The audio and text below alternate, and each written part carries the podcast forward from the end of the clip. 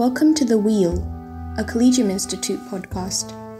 Hosted by Collegium student fellows together with senior members of our team, this podcast features interviews with visiting scholars and faculty authors of new work that help us to appreciate the shape of life today, both in its dynamism and in its timelessness. Here we approach the mysteries of reality with wonder, exploring from a wide variety of disciplinary angles, all of which revolve around a core commitment to the unity of truth. Here, authors make the case for how and why their books are important, not just for specialists in their own field, but for all of us inside the university and out who seek wisdom for a life well lived.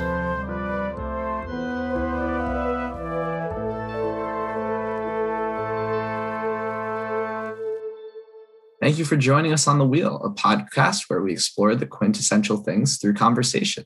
This podcast is brought to you by the Collegium Institute, a small Catholic or small C Catholic community promoting the intellectual life at the University of Pennsylvania. My name is Louis Galerwitz, and I'm a senior at Penn studying philosophy and history. I work as a fellow for the program for research on religion and urban civil society. Today, I'll be talking with professors David De- David Deavel and uh, professors or Professor Jessica Hooten Wilson about the subject of their recent book, Solzhenitsyn in American Culture The Russian Soul and the West. Jessica Hooten Wilson is Louise Cowan scholar. Um, um, sorry, correction there. Hooten Wilson um, is Louise Cowan Scholar and residence at the University of Dallas in Classical Education and Humanities Graduate Program. She is the author of three books Giving the Devil His Due, Flannery O'Connor and the Brothers Karamazov, which received the 2018 Christianity Today Book Award. Um, Walker Percy, Fyodor Dostoevsky, and the Search for Influence, and reading Walker Percy's novels. In 2019, she received the Hiett Prize for Humanities from the Dallas Institute of Humanities and Culture. She is the co-editor of the volume Solzhenitsyn in American Culture, The Russian Soul in the West, which we will be reviewing today. Um, and she's currently preparing Flannery O'Connor's unfinished novel, Why Do the Heathens Rage, for publication. Dr. David Deavel was born and raised in Bremen, Indiana. He is currently editor of Logos, Logos, a journal for Catholic thought and culture, co-director of the Terence J. Murphy Institute for Catholic Law, uh, Thought, Law, and Public Policy, and a visiting assistant professor of Catholic Studies at the University of St. Thomas in Minnesota, where he has taught cap, uh, courses on Catholic literature, spirituality, theology, and culture. He is a featured ri- writer for the Imaginative Conservative, which I subscribe to actually. Very nice. Um, and an associate editor of the Voegelin, uh, View, a contributing editor for Gilbert, an editorial board member for the Newman Studies Journal, and a former vice president of the Newman Association of America. His academic work has appeared in several books, as well as a number of journals, including the Chesterton Review, uh, Chicago Studies, Faith and Reason, Journal of Markets and Morality, New Blackfriars, Nova et Vetera, and Society. And he lives in St. Paul, Minnesota, with his wife Catherine and their seven children. Dr. David uh, or Dr. Deavel and Dr. Wilson, thank you for joining us. Yes, absolutely. David is so impressive. I loved listening to that. Yeah, I like how. Where did you find that? That's that's great stuff. I think it was. I think it was from your LinkedIn. In all honesty, oh, LinkedIn. Yeah. and I, I, think I shortened it as well. oh, good. Yeah. And the Voegelin. So you must know as well the Coreys, um, Dr. David Corey. Oh, yeah. A little bit, yeah. And Elizabeth. Yes. Yeah. Yeah, she's on the board of, of Voegelin View, I believe, with me. As, or I'm not on the board, I'm an editor, but uh, I, she works for it either as an editor or a a board member. I can't remember which. Yeah, and Lee Trepanier, who's amazing. Yeah, he's in our book, so he's the editor of Voegelin View. Okay, very nice. Um, all right, so to start us off, um, we'll move on to questions. Would you mind walking us through your decision to publish this collection of essays? Um, and what was your intention for the project, and why now? Why uh, 2021? Well, real quick, just because we mentioned the Coreys, actually, it was David Corey when I was in grad school who said that I should be connected with Intercollegiate Studies Institute and recommended that I assign the Solzhenitsyn Reader, which had just come out uh, by Ed Ericson and Dan Mahoney, and said that we should like have a book club and then invite Ed to come give a talk. So, I mean, that was 2006, maybe 2007. Um, and that's kind of like the really early domino for the genesis for where we are now with with this book. But David, do you want to talk a little bit more about the the current? Yeah, for me, it kind of goes back even further. Uh, I I studied with Ed Ericson, the co-editor of the Solzhenitsyn Reader in at Calvin College, now Calvin University, and uh, he was he became a mentor and and lifelong friend uh, until his passing in 2017. And it was at that point that uh, Jessica and I were were kind of messaging back and forth about about the loss of Ed Ericson, and we kind of said, well, why don't we do something for him? So Jessica called me up one afternoon and said, you know, I think we should do a book of some sort. And I said, that's a great idea. And we tossed around a number of ideas that would honor Ed, and we came up with the idea that something that would honor him would be to continue his project of introducing Americans, uh, particularly to the Russian tradition and Solzhenitsyn especially. And so we drew up some plans and uh, we came up with an idea of Solzhenitsyn and American culture, which we pitched to the University of Notre Dame Press, which thankfully had a, a Center for Ethics and Culture Solzhenitsyn series. They were very excited about it. And we got it going. And in about three years later, uh, we produced what I think is a very good volume that honors Ed, Solzhenitsyn, and the great Russian tradition. Yeah, I think that, you know, I, it was David Remnick, maybe the New Yorker editor, who, you know, decade or two ago said, no writer has defined the 20th century like Solzhenitsyn. I mean, he actually affected it. He may be, you know, his work can be credited for taking down an empire. So we have this legacy that looms over the 20th century, but then we just forgot him. I mean, we we ignore him, and it's to our detriment because it's it's history repeating itself in our current cultural moment because we're so all unaware of what happened and what he lived through and the prophecies that he was speaking. So it, it kind of it was a providential thing that Ed brought us together but now getting to see Solzhenitsyn and his uh, looming influence or the need for his influence in this current cultural moment um, just feels very providential, like something bigger than us was was happening. I might point out that as Flannery O'Connor said, she was an armchair Thomist. We were kind of armchair Solzhenitsyn people, and now we've you know to to do the book, we've gotten much more into Solzhenitsyn. I've begun publishing and speaking on him, and that's that's been an incredible personal, professional, and indeed, in a way, spiritual blessing. I agree. And you're you're taking the questions right out of my mouth here. um, to so, um, Professor Wilson, you got off on the note of uh, you quote Mary Martin or Marty Martin as saying Americans must read Solzhenitsyn as a prophet, not as a critic or a politician, so that we may understand his long-lasting vision. So, what is what is this long-lasting vision that Solzhenitsyn imparts? Um, yes. Yeah, I think you know. I think the greatest writers are prophetic, and by that I don't mean um, necessarily just the Old Testament sense of like you say a prophecy and then it comes through in the Messiah. More in the sense of you are so aware of the past and how it has affected where you currently are that you are going to write something that is so true it will speak to the future after you're gone.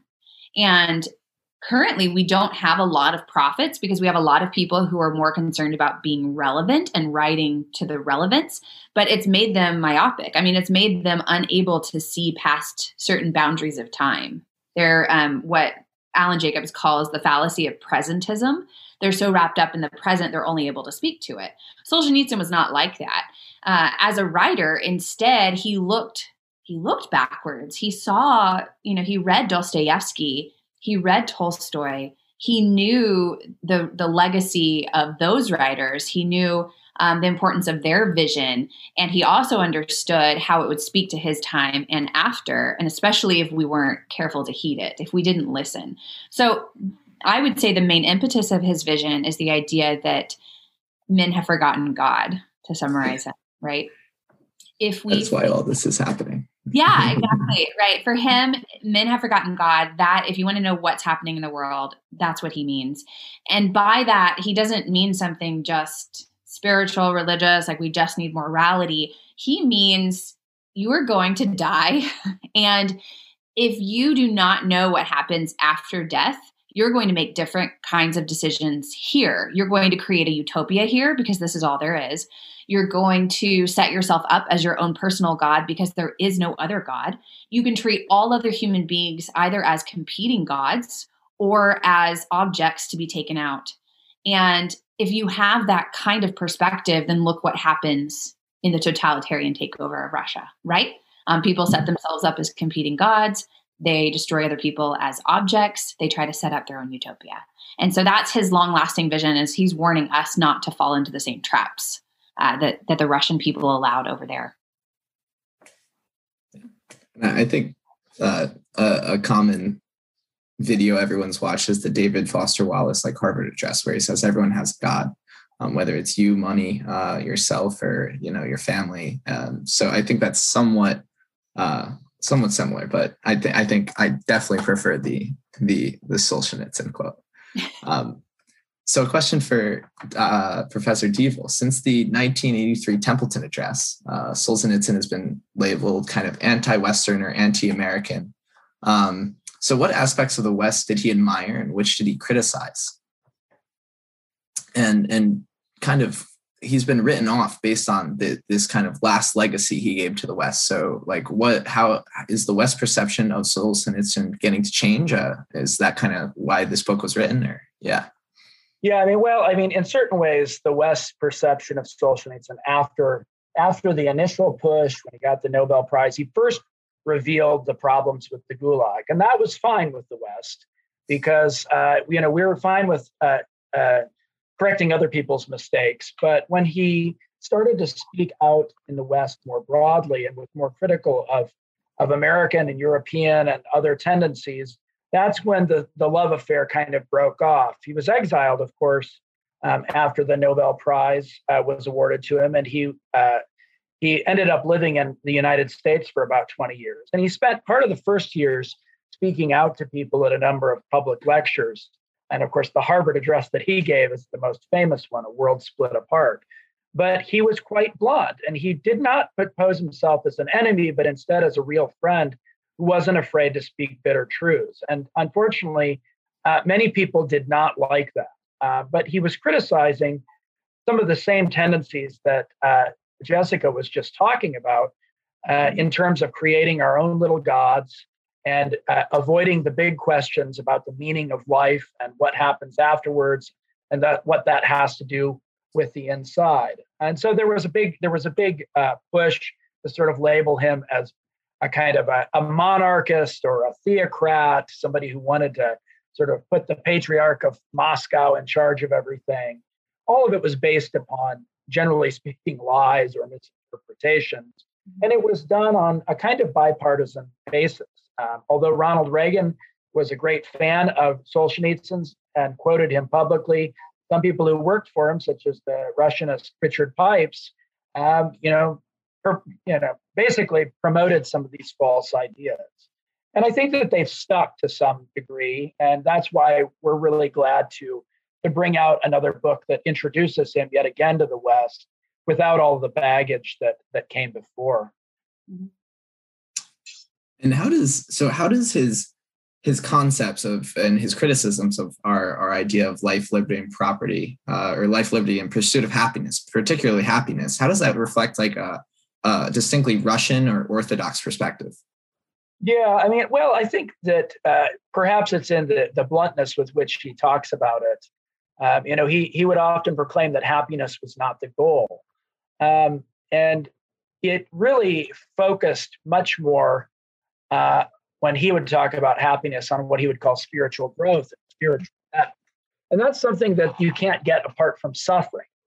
Um, now, I don't think he would think that the founding fathers were, were against this. In fact, he thought of them and spoke of them very clearly as in the broader uh, Western and Christian tradition uh, of thinking about both life and government and, and, and all of the topics associated with it. But he was aware that uh, you know, our, our country was founded during the Enlightenment time, and certain aspects of that forgetting God in the secularism that was of the day perhaps had something that that would follow through, even if our stated documents uh, did you know really did uh, promote and assume a belief in God and natural law and all of that. Yeah, as far as Solzhenitsyn was concerned, our uh, wealth was actually making us spiritually poor in America. And what he was criticizing is how much emphasis we had placed on consumerism to make us happy right? Whereas the Russians, you know, Dostoevsky is known. Sometimes people say that he's like a, a, masochist. Well, he's not, but he knows that suffering is a part of reality. You can't get rid of it. So you have to then understand how you're going to deal with it if you can't get rid of it. And the idea for the communists to try to get rid of, of suffering just ended up meaning that some people got rid of other people you know, because you can't actually eradicate that problem. So Solzhenitsyn was fond of saying, like, Russians know how to suffer and Americans don't know how to suffer, right? We don't know the instrumental good that can happen through suffering. And mm-hmm. Solzhenitsyn did. Connected to that is his his diagnosis of our problem, particularly in America and Britain as well, as as a kind of legalism uh, that sort of set up the goals for for uh, human flourishing really only within the goalposts of, of legal legal boundaries and avoided the question of duties and of going beyond legal boundaries to doing the right thing. And that's but of course that makes sense because it's when you go beyond your simple legal duties and limits that you often encounter suffering. I think it was hegel who said uh, only the english desire happiness. Um, but and I, I, think that's uh, also, I think another another thread in Dostoevsky has been that freedom is also simply an instrument. Um, and too often, I think we we lose that. We see freedom as the end uh, in American society. Um, I, one quote I'm taking from the the William Jason Wallace passage was uh, the free man shorn of spiritual accountability is struck with freedom as an end in itself Solzhenitsyn urges that the root of freedom is ultimately not political, social, or even cultural, it is spiritual. Yeah. And that, I, I mean, Jason's point there is great. It is not just about license, like I am free to do whatever it is that I want. For Solzhenitsyn, freedom being understood as uh, following the will of God. I mean, it's almost, and it sounds like Miltonic, right? Like to be free is to go with God, to do God's will. Every other form of freedom ends up being enslavement. And that's what you see in Dostoevsky too, is that other forms of freedom are not actually being free. I think I put it in my essay, a quote from him about the, the telos of freedom is is heroism. And that's what he thought we missed, uh, is that mm-hmm.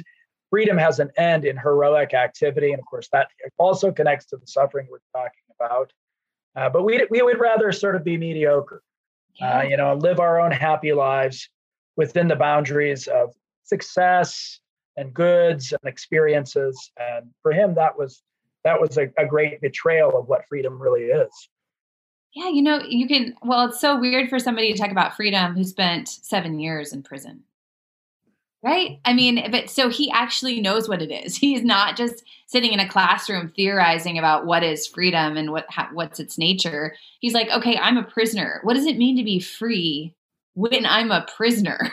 right and so he he says bless you prison because the prison taught him what freedom actually meant when his earthly self was confined right he was able to still be heroic to have dignity to be a good person within prison walls and that's true freedom yeah, the chapter title is uh, first first cell first love when he uh, when he first enters in the gulag archipelago and it's sort of striking, but that's you know he's describing exactly what Jessica's talking about. Yeah. And do you think that's brought out in the the Baptist uh, character in the the life of Denisovich? Uh, I'm just forgetting his name, but Alyosha.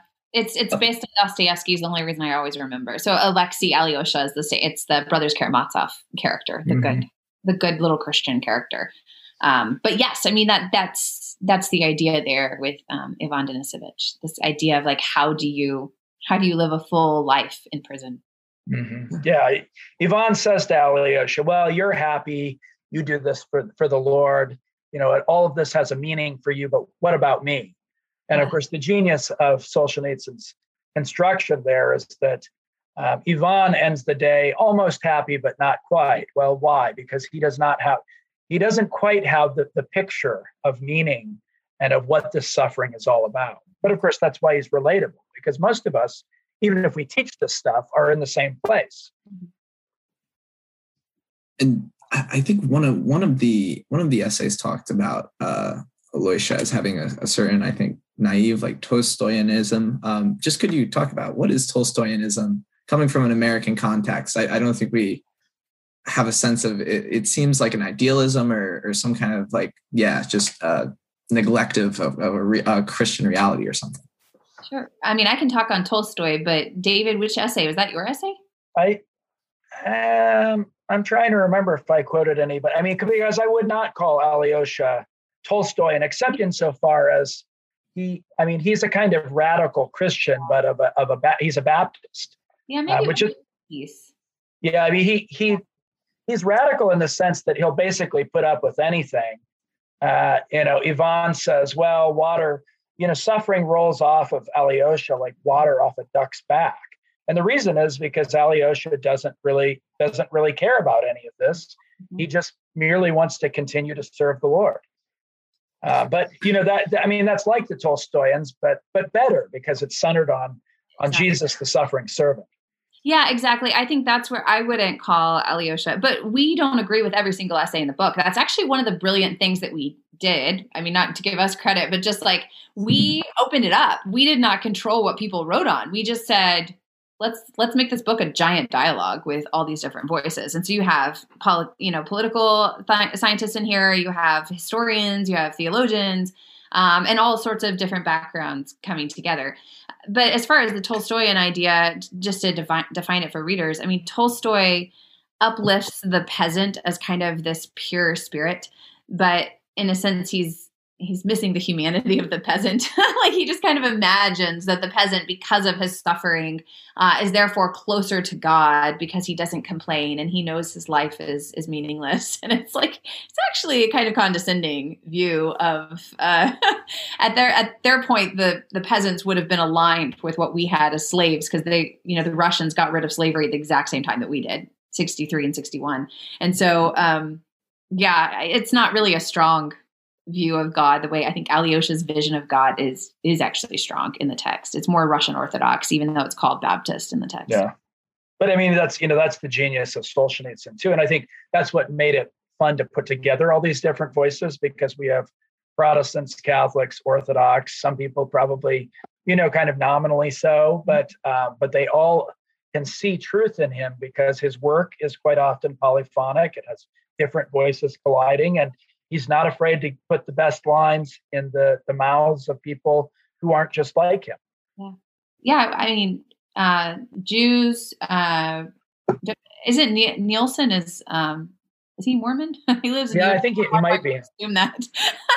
yeah. It is very mixed. We have a mixed bag here, and that is on purpose. We want to start a dialogue. We don't want to end one. We don't want to yeah. choose a side in the text we didn't check religious IDs when we asked people. So. or politics or political or politics or anything like that. We have some people who are, you know, somewhat on the left, I would say, but mm-hmm. but yeah. they but they all saw in this a lot of a lot of good, and and it, I think it makes it a rich rich collection. Yeah, that was yeah that was the goal. Now in that in that uh, pronouncement on the Tolstoyans, I, I sensed a bit of Dostoevsky. So could you trace kind of the uh, the the influence of Dostoevsky on Solzhenitsyn with terms of the orthodoxy and yeah.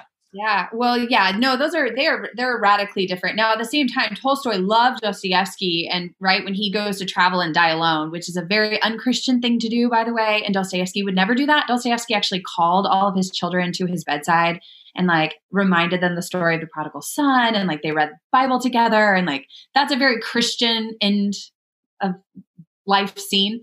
Tolstoy's like, I'm going to run away and die by myself, uh, and I'm going to bring Brothers Karamazov with me. So they're they're radically different. Dostoevsky's very embodied, very communal, um, non-hierarchical. Uh, he believes in authority. He believes in church doctrine. I mean, just all of that. Whereas Tolstoy is, if I was alone on a planet, how would I create a religion? And this is what I'm going to do. And uh, so his his faith is just very ethereal um, it's it's whatever fits in his bag. so to speak. And um, I mean, that would be a longer conversation. Uh, but I would say just read George Steiner, Tolstoy, or Dostoevsky. You'll get a good sense of the division be- between them better than I could do in a few minutes. I think at the core is a is a view of human nature, a difference in the view of human nature. Um, and I there's this wonderful quote from the Joseph Pearce essay where he kind of paraphrases Chesterton. He says, "Man is always in stasis. He is best understood in relation to every man the archetype for his perennial, unchanging self, as observed through history and through the literature of the ages. The answer to the fallacy of man and superman was the felicity of the man in every man. Um, and I, I, he takes that to be um, Solzhenitsyn's kind of orthodox view. Do you do you think that's the case, or do you think he differs from to to because to equate like Chesterton's orthodoxy with Solzhenitsyn, I think is I'm just kind of wondering about that. Does that translate? Oh, I think that I think it. I mean, there def, there's definitely a, more of a Russian Orthodox accent in Solzhenitsyn, but he was a great great lover of Chesterton. In fact, Joseph Pearce, uh, you know, was a biographer of Chesterton before he was a biographer of Solzhenitsyn. And the way in which he got interviews with Solzhenitsyn was by saying, "Hey, I read a book on Chesterton." And when he arrived uh, at the Solzhenitsyn residence, he saw a line of Chesterton books. And uh, so it's yeah i mean i think just both of them too emphasize the, the human scale of things in terms of economy and society. Um, not that there's not power in sort of nationhood and things like that but both of them sort of had a similar take on that as well and i think i think they're actually much more similar than than different in many ways but. yeah I, and I would say, you know, um, there's actually been some pushback against our book because we it looks like we conflated orthodoxy and Catholicism and Protestantism. I, I just don't think that's fair. I think at the heart, Christianity, when it's being practiced as little o orthodox, has a lot in common between all three different branches. And even when you look at the human vision and things like in the early church, Augustine, et cetera, um, all the way to Dante, they have a lot in common for like a thousand years. I mean, really, maybe things get separated more post Enlightenment than anything that happens in that first 2000 year branch. And the Russian Orthodox Church is just the church as it as it maintained its way um, and didn't veer from anything from the past. So Catholics and a lot of their medieval ideas are very similar to the Orthodox uh, Protestants who are attracted to the medieval vision, like O'Connor was and like Percy was, are very similar to the Orthodox. There's just so much, I think, at the heart of these faiths that uh, that they share. That it, that's where their artistic visions are going to stem from, rather than kind of the superficial or the ecclesial practices that may look different. Yeah, and Solzhenitsyn did not ever claim to be a kind of theologian or church historian, and he very rarely sort of went directly in a theological route. Um, in his in his uh, memoirs of his time in the West, Between Two Millstones, he talks about the worry he had when he was told that he had won the Templeton Prize or you know the Templeton Foundation on Religion, because he said, you know, I don't do this very rare. You know, I, I very rarely speak on religious matters in sort of a direct fashion, and I don't want to be, you know, I don't want to be seen as just simply a sort of Russian Orthodox exponent or anything like that. Uh, but he also felt the need to speak very directly. And that's where you get the, uh, you know, those famous lines about men have forgotten God and the much more direct speech. But it's not, it's not on topics that would divide Catholic, Orthodox, Protestants. I don't think. Um, in many ways, his his his his uh, reflections on uh, providence, for instance, in the Oak and the Calf, the first memoir that he did, are incredibly profound, and they would be recognized by any Christian of of any any sort of small O orthodoxy. And so, what is what is his view of providence in that? Um, for people well, it's very personal. I mean, he he feels that uh, he. I mean, he he goes through the same sort of phases in which it's very difficult to understand how he's going to make it, whether he's going to be killed by the KGB or be put back into a camp. But uh, he really believed that God had a plan for him and was leading him, even despite his own mistakes, uh, to be able to do the projects that he wanted to, namely uh, to tell the story of all those who were forgotten in the Gulag. And then, of course, the big project of his life uh, in the Red Wheel to tell the story of what happened to Russia from 1915 to 1922, say. Hmm. So do you, do you think the the red wheel was his um his demons kind of tracing the Yeah, I mean they're they're different in that sense. He almost is more Tolstoyan in the way he's treating history. So not theology. I don't think he lines up with Tolstoy theologically, but he does line up with him in his artistic vision, his way of encountering history through art. And so this, you know, a much larger scale even than War and Peace. The Red Wheel is trying to take on and, and understand um, the war. I mean, really, it was a war for Russia's soul that was taking place for him that he's trying to document. Hmm. Hmm. Thank you. Um, so, and I, we touched we touched on the the kind of postmodern. So, like Dostoevsky said, we Russians have two fatherlands, Russia and Europe. Um, and much of the West shares this heritage of kind of modernity and pre-modernity, the kind of um, Weber uses the terms like disenchantment, enchantment. Um, and here I'm also pulling on like Charles Taylor um, so how how does Solzhen, uh, Solzhenitsyn or Dostoevsky speak to how we might navigate these two legacies? That's a big one. That I mean, it's it is somewhat what I was talking about. This connection between our medieval identity. What what gets lost is that enchanted vision of the world. Uh, the idea that the things you're doing here matter forever, rather than they just matter to you, and you're responsible only for yourself. So the the division is really between what David's been talking about this heroism of responsibility within a community rather than self improvement, autonomy, right? Um, only looking out for one's own goods, and and that's difficult for Americans because so much of our identity as a nation began with some of those hangups from the enlightenment that we need to protect the individual self so much right? And um, we've we've kind of lost that that sense of a larger purpose. And i think the russians get us back in touch with that right? Um, not only through warning us because of what happened in commun- with the communist takeover but also some beautiful visions of hope. That's one of the great things about solzhenitsyn. He's not really someone you can summarize He's someone you have to experience his books. He wanted them to be cathartic, really to kind of cleanse you from those modern hangups and those spiritual demons that that you may be wrestling with.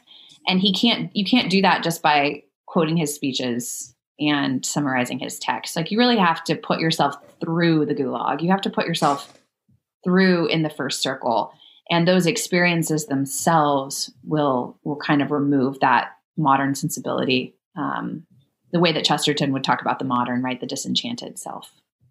Yeah, and it's not that he would come to radically different conclusions, uh, you know, from the American experiment per se.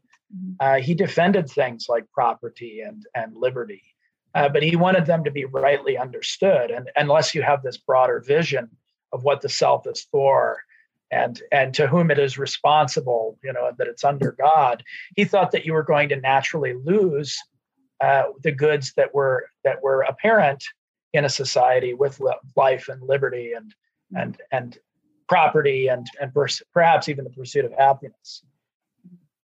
Yeah, the Russians have this idea of sobornost. I don't know if you're familiar with that idea. And um, so it's just it's a different idea of the communal well-being that's not as popular, except within church communities where it should be popular. Um, whereas to watch out for someone else's good is, in a sense, watching out for your good. Like you are so connected with the people around you um, that you should be watching out for other people. I think Robert Putnam used the phrase like eyes on the street um, in social capital, um, which is something similar, but much less spiritually or me- meaningful in any way than sobornost, of course. Yeah. Um, so I, I like, do, do, you see like what what I to to maybe summarize some of the sentiments is uh, the the way out of America's like expressive individualism is reclaiming the the telos of freedom as heroism. Hmm. Um, yeah. That's a good that's a good thesis. yeah. I like that. Well, and I think I think Nathan Nielsen is the one who talks about sobornost in our book and really draws out you know these universal connections between Solzhenitsyn's work and not just America, not just the West, but just universal. Like what is what's universal in his fiction? Mm-hmm. Yeah, his essay, the essays at the beginning of the book, Nathan's and uh, Eugene Vodolazkin's, are both very good about sort of drawing out what we need to learn again, uh, and how postmodernity is is kind of a disaster in one sense, but it's an opportunity to return to older habits of thought and writing and being uh, that previous ages had that that that, that we've lost. Mm-hmm. Uh, yeah, Vodolazkin is one of my current favorite, favorite writers. So the fact that he's in here is amazing. Um, but after people read Solzhenitsyn, then they should read Laurus, which is his uh, masterpiece novel.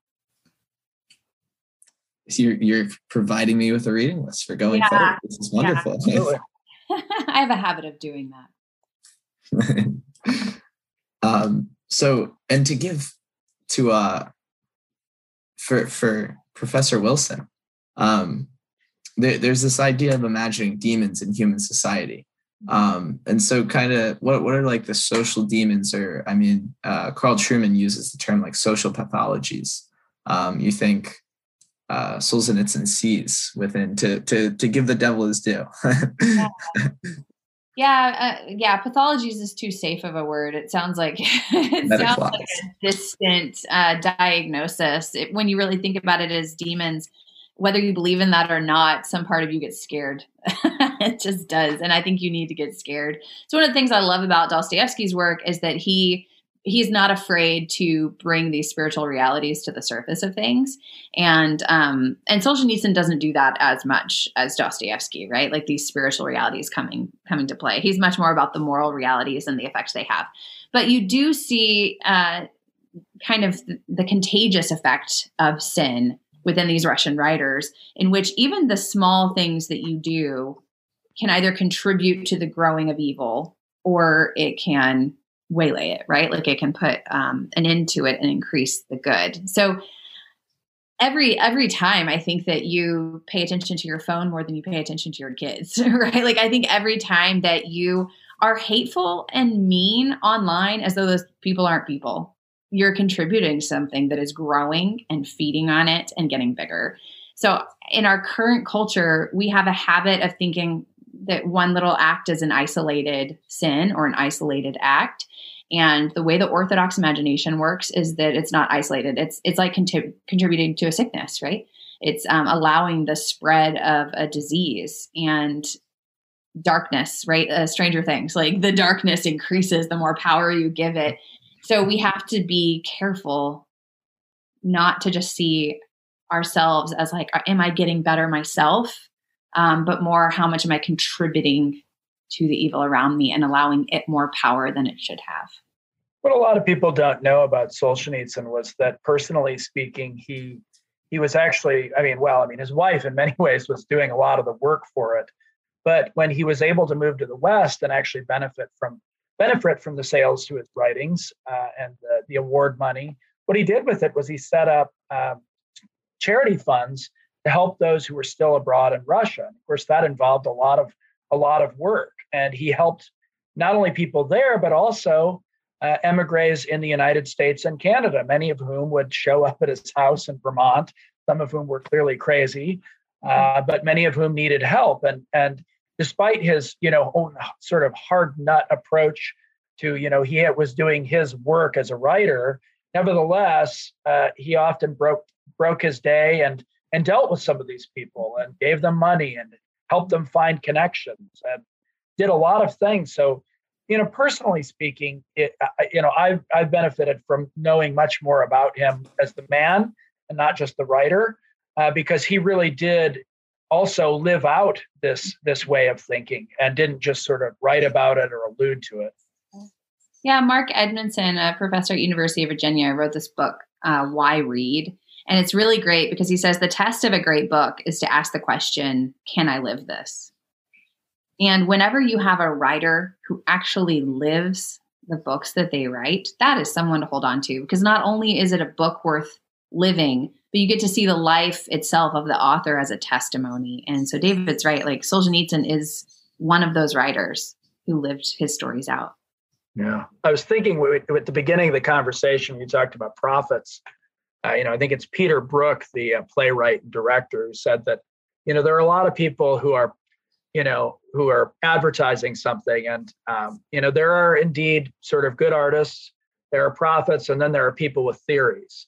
Mm-hmm. you, you want to stay away from the third category. Yeah. Solzhenitsyn probably fit much better with the first two. He was an artist who mm-hmm. felt that he had a prophetic calling, but he also was a prophet, an artist who understood that he was also a man. And mm-hmm. that, as you know, as his famous line goes, right, that the line between good and evil ran right down the middle of his heart too. Yeah. I, I think could could you talk a little bit more about Sobornos? Because it, it seems like that is kind of what he was living, the sense of of wider community or what you're talking about the, the individual acts is creating to a greater sense of, of good or, or um, and this also does there there's a sense of the the kind of pre-modern so this is kind of bringing that back into today um, and maybe how does how does Solzhenitsyn do that through his writings or how does he demonstrate that through his works or or maybe just his life yeah so we've talked before uh, David and I have about the Gulag Archipelago. So Ed was able, Ed Ericson, who he do, dedicated the book to, um, he was able to convince Solzhenitsyn to do an abridged version of it, right, to be more approachable to American readers.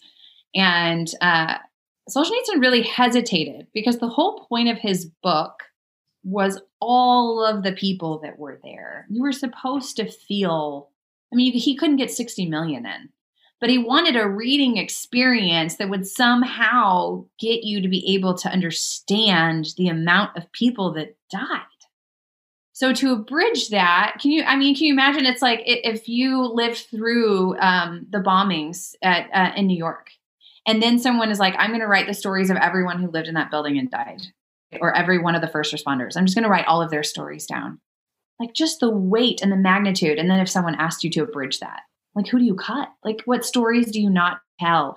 Um, and so that's what Solzhenitsyn is trying to do. And so that is living out Sobornos. It's it's seeing that these stories are not people off by themselves. That there's this connection between them and Solzhenitsyn, and the reason he lived versus not is why. I mean, there's it, it seems to him only providential, and the only way that he can respond to that gift is to use his gifts right?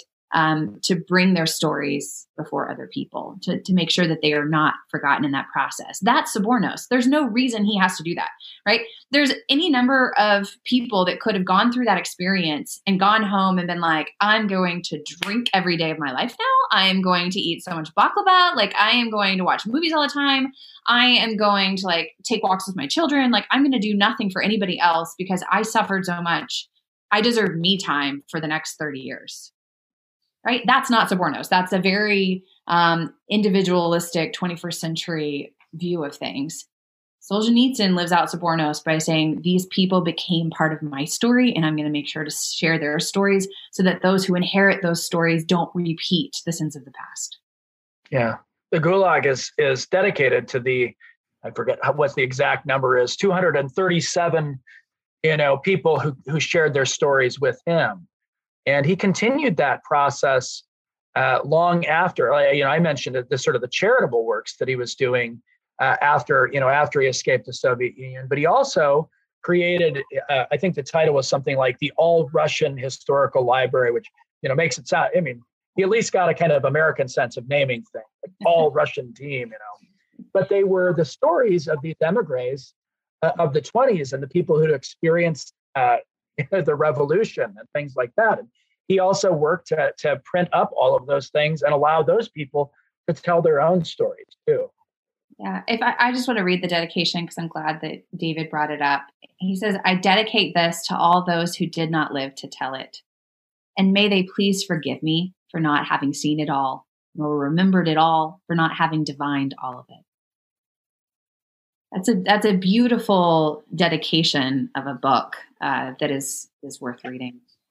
You know, like like uh, you know, like Catholics do at All Souls and All Saints time. Um, Russians at the at the New Year have a time of remembrance of all of their beloved dead, and that was something that you know Solzhenitsyn again was uh, was a faithful uh, faithful Orthodox Christian who would talk about this, about recounting all of those who had died before and remembering them uh, with the service, the Panikhida service, service that the Orthodox. And he was he was faithful to that. Yeah, to be part of a community is including those who have died and those who are yet unborn. Uh, the mm-hmm. community extends not just horizontally to those who are currently alive, but also into the past and into the future. I think that's a wonderful note for us to end our recording on. Thank you so much to Dr. D- uh, Dr. Deavel and Dr. Wilson for being here. Um, we'll see you next time on the wheel. Uh, well, can I can I say one more oh, thing? Oh, of course, of course. Okay. we can say one thing, yes, we would love for people to buy Solzhenitsyn in American Culture. But if we can emphasize anything, it's that we hope you pick up Solzhenitsyn after you hear this conversation. Yes. All right. Yes, and uh, to to plug the book one last time, uh, today we are reviewing. Um, Solzhenitsyn and it's in an American Culture, The Russian Soul in the West. It's available on Amazon from uh, University of Notre Dame Press. Um, thank you for being with us. Thank you. Thank you. You've been listening to The Wheel, a Collegium Institute podcast. Stay tuned for more episodes. And to stay up to date on upcoming events and programming, visit collegiuminstitute.org.